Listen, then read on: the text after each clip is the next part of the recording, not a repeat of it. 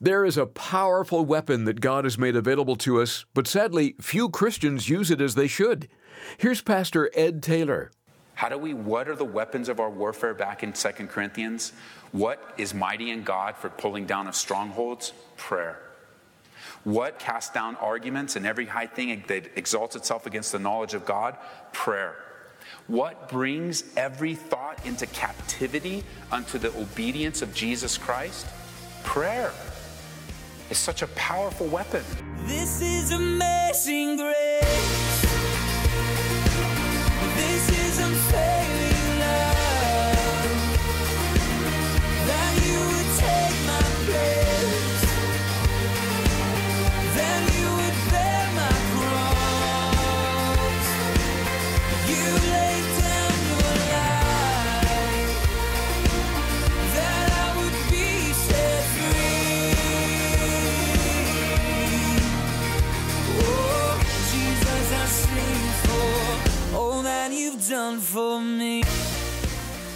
A police officer wouldn't dream of leaving the office without his or her service weapon. Those in the armed forces wouldn't step into enemy territory without their weaponry. And as believers in Christ, it would be foolish to try to fight our daily battles without the spiritual weaponry that God has provided. Today on Abounding Grace, Pastor Ed Taylor shows us how to fight and use our spiritual weapons in the spiritual war we find ourselves in. It's part of our study in 2 Corinthians. We're in chapter 10, and we'll start off with verse 3. Now he's saying, look, for we, even though we walk in the flesh, or even though we're human, we do not war according to the flesh. For the weapons of our warfare are not carnal, but they're mighty in God for the pulling down of strongholds, the casting down of arguments, and every high thing that exalts itself against the knowledge of God bringing every thought into captivity to the obedience of Christ and being ready to punish all disobedience when your obedience is fulfilled. These are such powerful truths. I want you to compare this section over with Ephesians. Would you turn to Ephesians chapter 6 with me? Ephesians chapter 6. Many people would look at these two passages, Ephesians 6, 2 Corinthians chapter 10, and they would put it under the banner of spiritual warfare.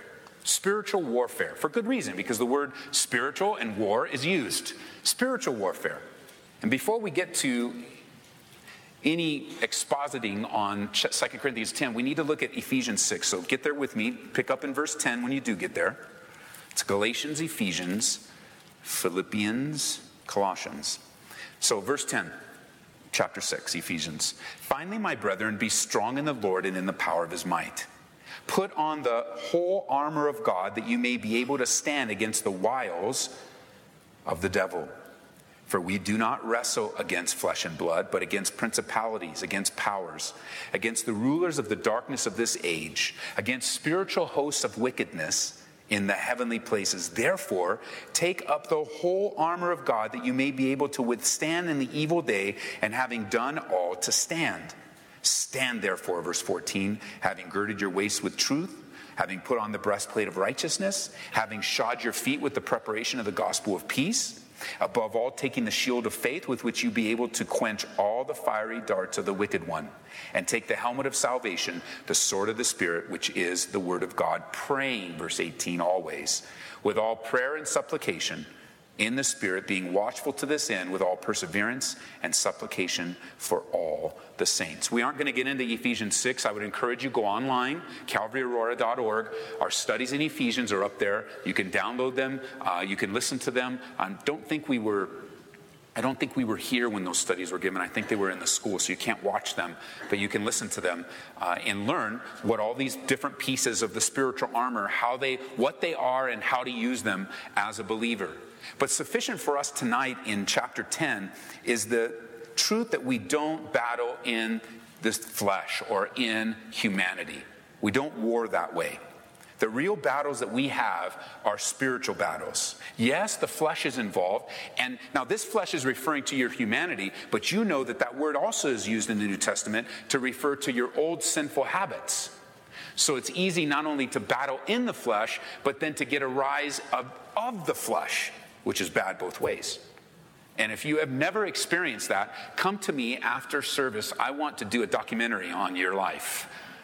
where there has been a mistake that you've made, that you've tried to battle in the flesh, in the human realm, only to find that you and I will fail every single time.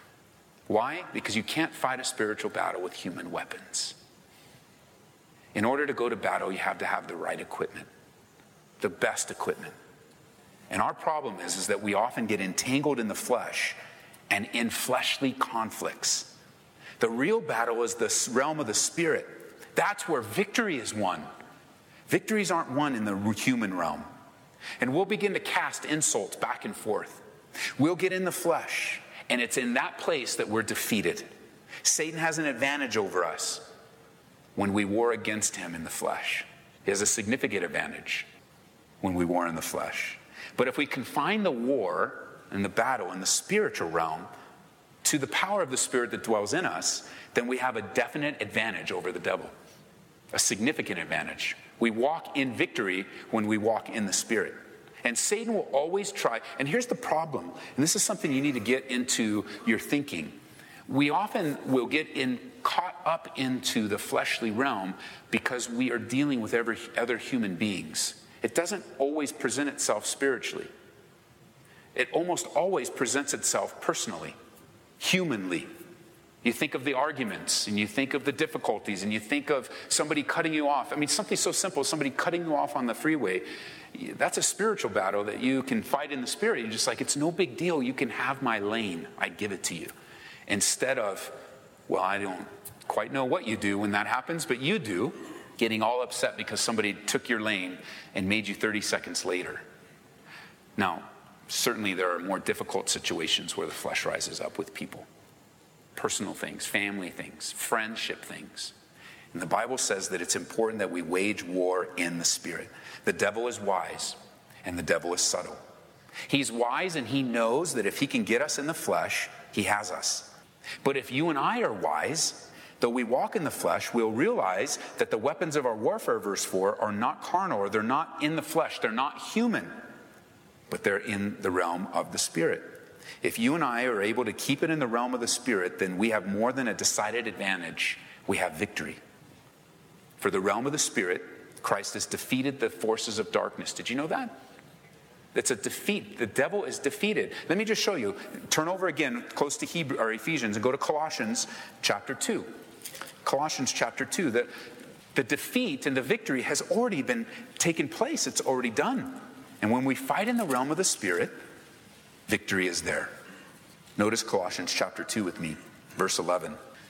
It says, In him you were also circumcised with the circumcision made without hands, by putting off the body of the sins of the flesh, by the circumcision of the flesh, buried with him in baptism, in which you were also raised with him through faith in the working of God who raised him from the dead. And you, being dead in your trespasses and the uncircumcision of your flesh, he has made alive with him, having forgiven you of all your trespasses, having wiped out the handwriting of requirements that was against us, which was contrary to us, and he's taken it out of the way, having nailed it to the cross. Having disarmed principalities and powers, he made a public spectacle of them, triumphing over them in it. Triumph is another word for victory. And there is a victory over the spiritual realm in Christ Jesus. Through the cross, Jesus has made an open display of his victory. So that in spiritual warfare, we enter in as victors. Though we walk in the flesh, Paul says, we don't war according to the flesh.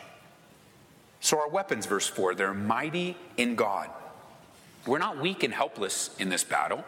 We're not weak and helpless when the even as you're trying to wrap your mind around, wait a minute, Ed, it's really some people and the situation and, and spiritual and these weapons. How do I put a belt of truth on and how do I put a helmet of salvation on? And, and I believe today I'm going to help you take a step in the realm of spiritual warfare that's very, very simple. You don't need to worry about wrapping your mind about the complexities and the depth of spiritual warfare, although I want you to study it on your own after you're done. It'd be a great investment of your time.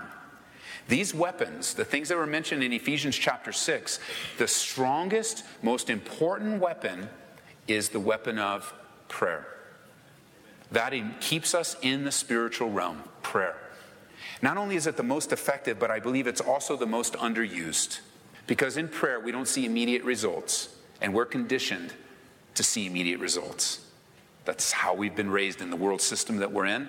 We have been raised in such a way where we are conditioned to both demand, both want, and even demand immediate results. That's why Jesus had to say in Luke chapter 18, verse 1 men ought always to pray and not lose heart. Why in the world would you lose heart during prayer if the answer didn't come according to your request right away? And you pray and you pray and you pray, you pray so much the same thing that you even you become tired of hearing your own prayers. You'll even start perhaps even playing mind games where I don't even want to hear it anymore. It's not going to happen. It just doesn't seem like God hears. Like the psalmist writes in chapter 13 of the psalm, in Psalm number 13, he's crying out. He's just like, you know, how long is it going to be, Lord? When are you going to, when are you going to hear me?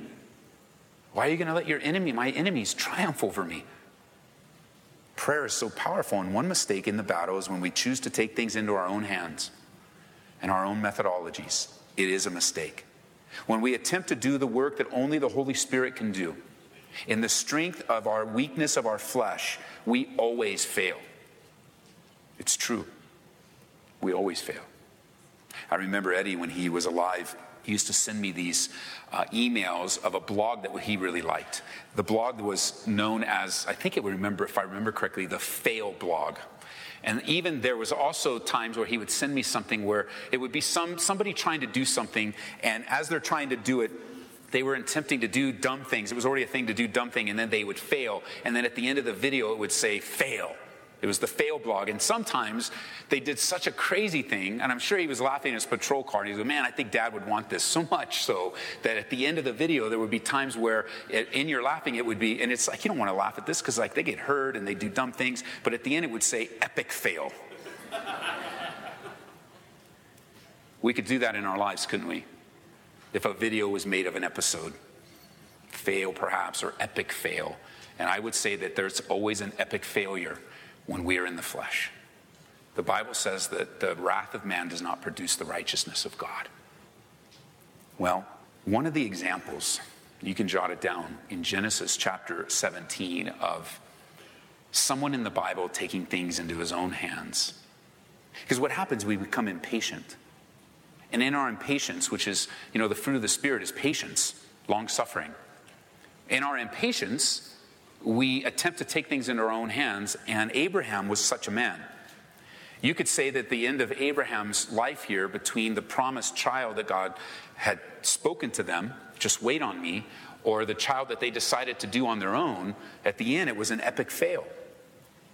God had given a promise to Abraham and his wife that they would have a child, but in their old age, they looked at their own body and said, This isn't going to happen. We're way beyond child rearing years and easily dismissing the promise of God. It's impossible in our human reasoning to think of a 100 year old man and a 90 year old woman giving birth to a baby. I mean, just listening that, right? Like, ha ha ha, ha. what? No way. Except that God said it would happen. It's in our human nature, in our flesh. The weapons of our warfare are not carnal, it's in our flesh, our carnality, and I don't even necessarily mean our sinfulness, just our humanity. It's in our human nature not to believe God when He gives an impossible promise. Our natural response is in Proverbs chapter 3, verses 5 and 6. That's, that's what God wants. We're, our natural response is the opposite of that. The Bible says, trust in the Lord with all your heart. Our res- natural response is not to trust the Lord with all of our heart. The Bible says, lean not on your own understanding. That's the spiritual response. The natural response is, uh, I think I might understand this one a little bit better than God. The proverb goes on to say, In all your ways, acknowledge him. That's the spiritual response. The human response is, In almost all of your ways. And then the Bible says that he'll direct your paths. Our own understanding, our own education, our memories, our vast experience can easily usurp walking by faith, trusting in the Lord, especially when there's spiritual battle going on and you just want it to end. So Paul would tell the church, you guys, what's going on in the midst of you? What's going on in this between us? And you know I was weak and now I'm bold. What's going on? It's a spiritual battle. And with Abraham, or Abram at the time, not waiting on the Lord, his wife comes up with an idea.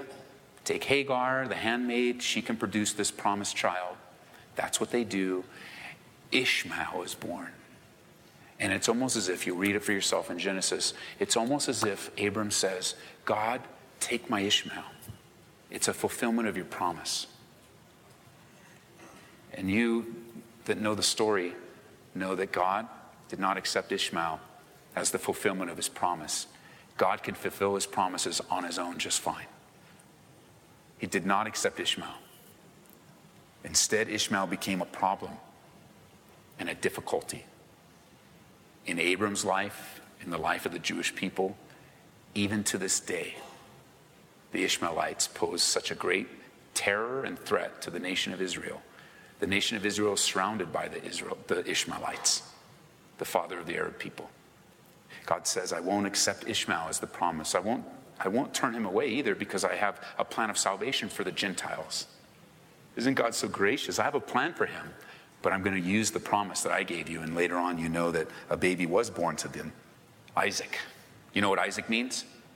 Laughter. Because it was funny. They laughed kind of in scorn to God, and God got the last laugh. Isaac. How often we've tried to help God out a little and made a big mistake. We come to that place where impatience does, impatience does overtake us.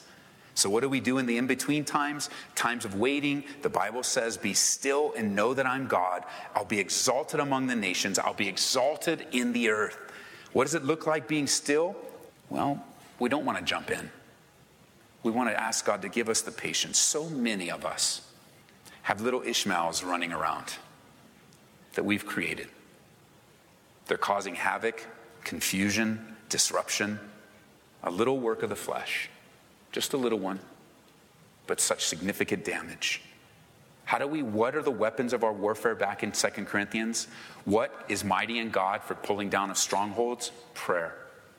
What, verse 5, cast down arguments and every high thing that exalts itself against the knowledge of God? Prayer. What brings every thought into captivity unto the obedience of Jesus Christ? Do you guys know the answer? Prayer. Prayer is such a powerful weapon. Now, the other weapons are just as necessary. I'm not suggesting that you throw your helmet of salvation away. You need that to protect your head because so much of spiritual warfare is in the head, it's in our thinking. It's a battle for the mind. And I'm not suggesting that you just throw your belt of truth away. No, if you take your belt of truth away, your pants are going to fall down and you're going to be in trouble. You need the belt of truth that holds everything together. And of course, the picture in Ephesians 6 isn't our modern day thought of pants, it was a Roman soldier. We go through all of his things. He, Paul's in prison at the time he's writing this, on guard by a Roman soldier. No doubt, with that picture in his mind, he's going down all each one. Boom, boom, boom, boom. This is the soldiers smart enough to wear armor. We're believers. We have the wisdom of God. How important for us to put our weapon. And for some, you just got to wake up. You got to have it written down if you haven't memorized it. And you just wake up in the morning, Lord, I am. And, and just like you physically have to get dressed, you start to spiritually get dressed. Lord, I'm putting on my helmet of salvation. I'm putting on my belt of truth. I'm putting on my breastplate of righteousness. I'm putting on shoes that are shod with the gospel of peace. And I'm putting on through my mouth prayer. I'm going to start out before I even take a shower, before I even brush my teeth. I'm going to brush my life with prayer. I don't know what the day's going to bring. I don't know what's up ahead. But I do know when I begin with the weapons of God in the spiritual realm that He will go before me and He will help me to pull down strongholds and He will help me to banish the addictions and the habits and the things that hold us entrapped in bondage. Prayer deals directly with the lies of the enemy. I want you to see that in 2 Corinthians 10 because that's the context. The context is Paul is under attack. Vicious lies are being spread about him in the church. And he has said, Look, we don't walk according to the flesh, we walk according to the Spirit.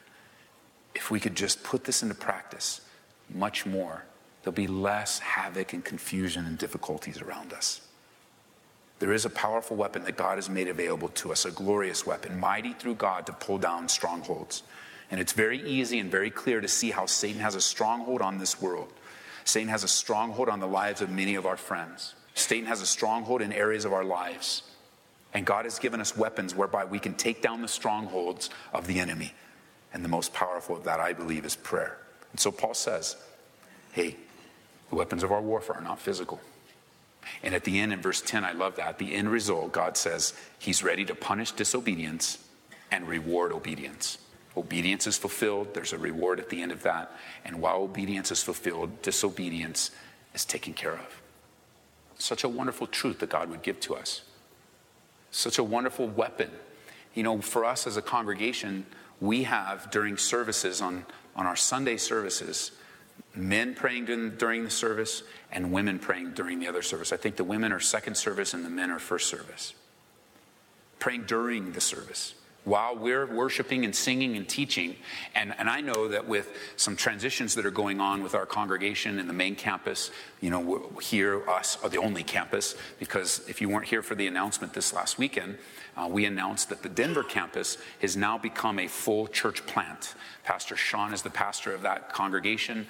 Uh, we are releasing it and supporting it, and they've changed the name already. It's called White Flag Calvary. And what that's done is some of the leadership has stayed with Pastor Sean, and some of the leadership that had left here are coming back. And one of the brothers that had left here that has such a burden and passion for prayer, um, he's coming back. And I believe that there's going to be an increased desire. Not only that, but with Pastor Jason already here, many of you participated in the fast Sunday night, Monday night, you broke it on Tuesday. And we're praying about doing that far more often than we ever have before. And I'm sure that some of you were praying and fasting and all hell broke loose in your life. It's hurtful. It's hard, isn't it? You're wanting to seek the Lord, and the things of this world and the devil and your own flesh doesn't want you to do it.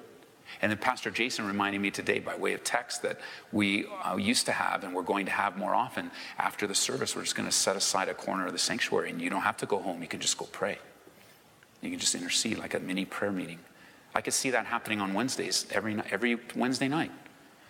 Just praying together. And, and I believe that that's the way we're going to take the city. That's the way that we're going to step out in faith. That's the way that we're going to win the victory. It's not by our human efforts, it's not by our Bible knowledge, except to know that when we learn something, we're going to grow through it. But what we need to do is we need to be praying and seeking God.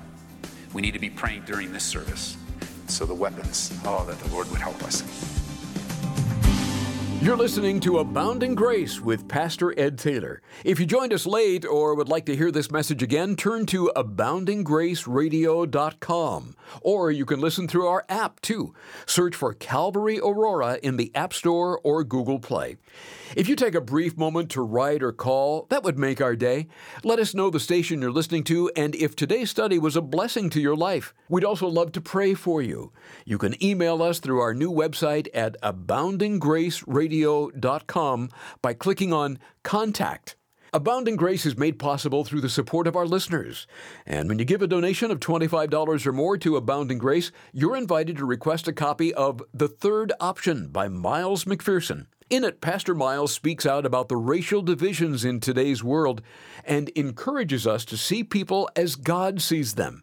It contains awesome practical takeaways and exercises to help you understand the points of views of others. I think you'll also be inspired and encouraged to make positive changes in our country, starting with yourself.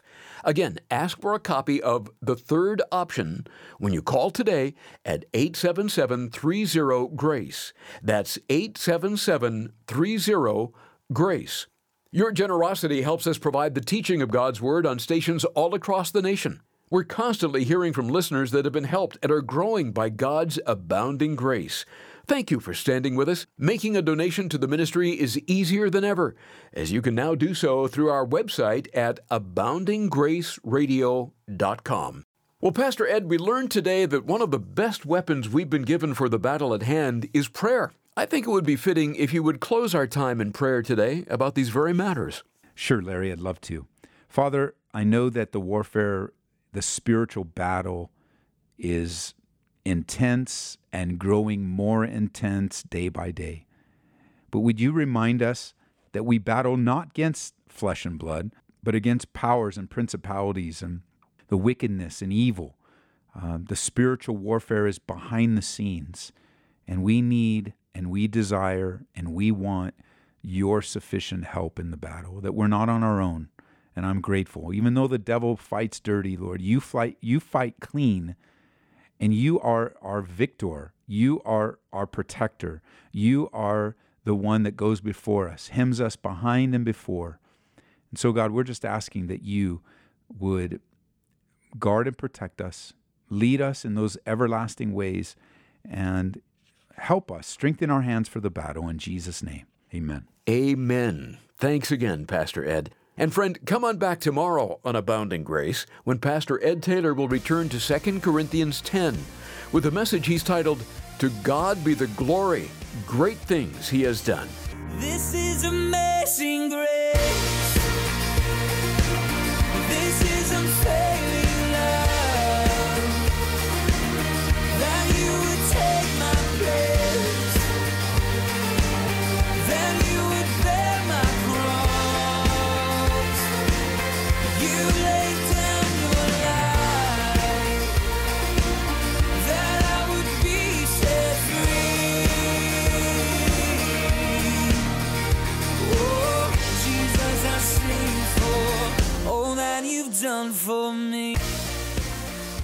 Abounding Grace is brought to you by Calvary Church, Colorado, here in Aurora.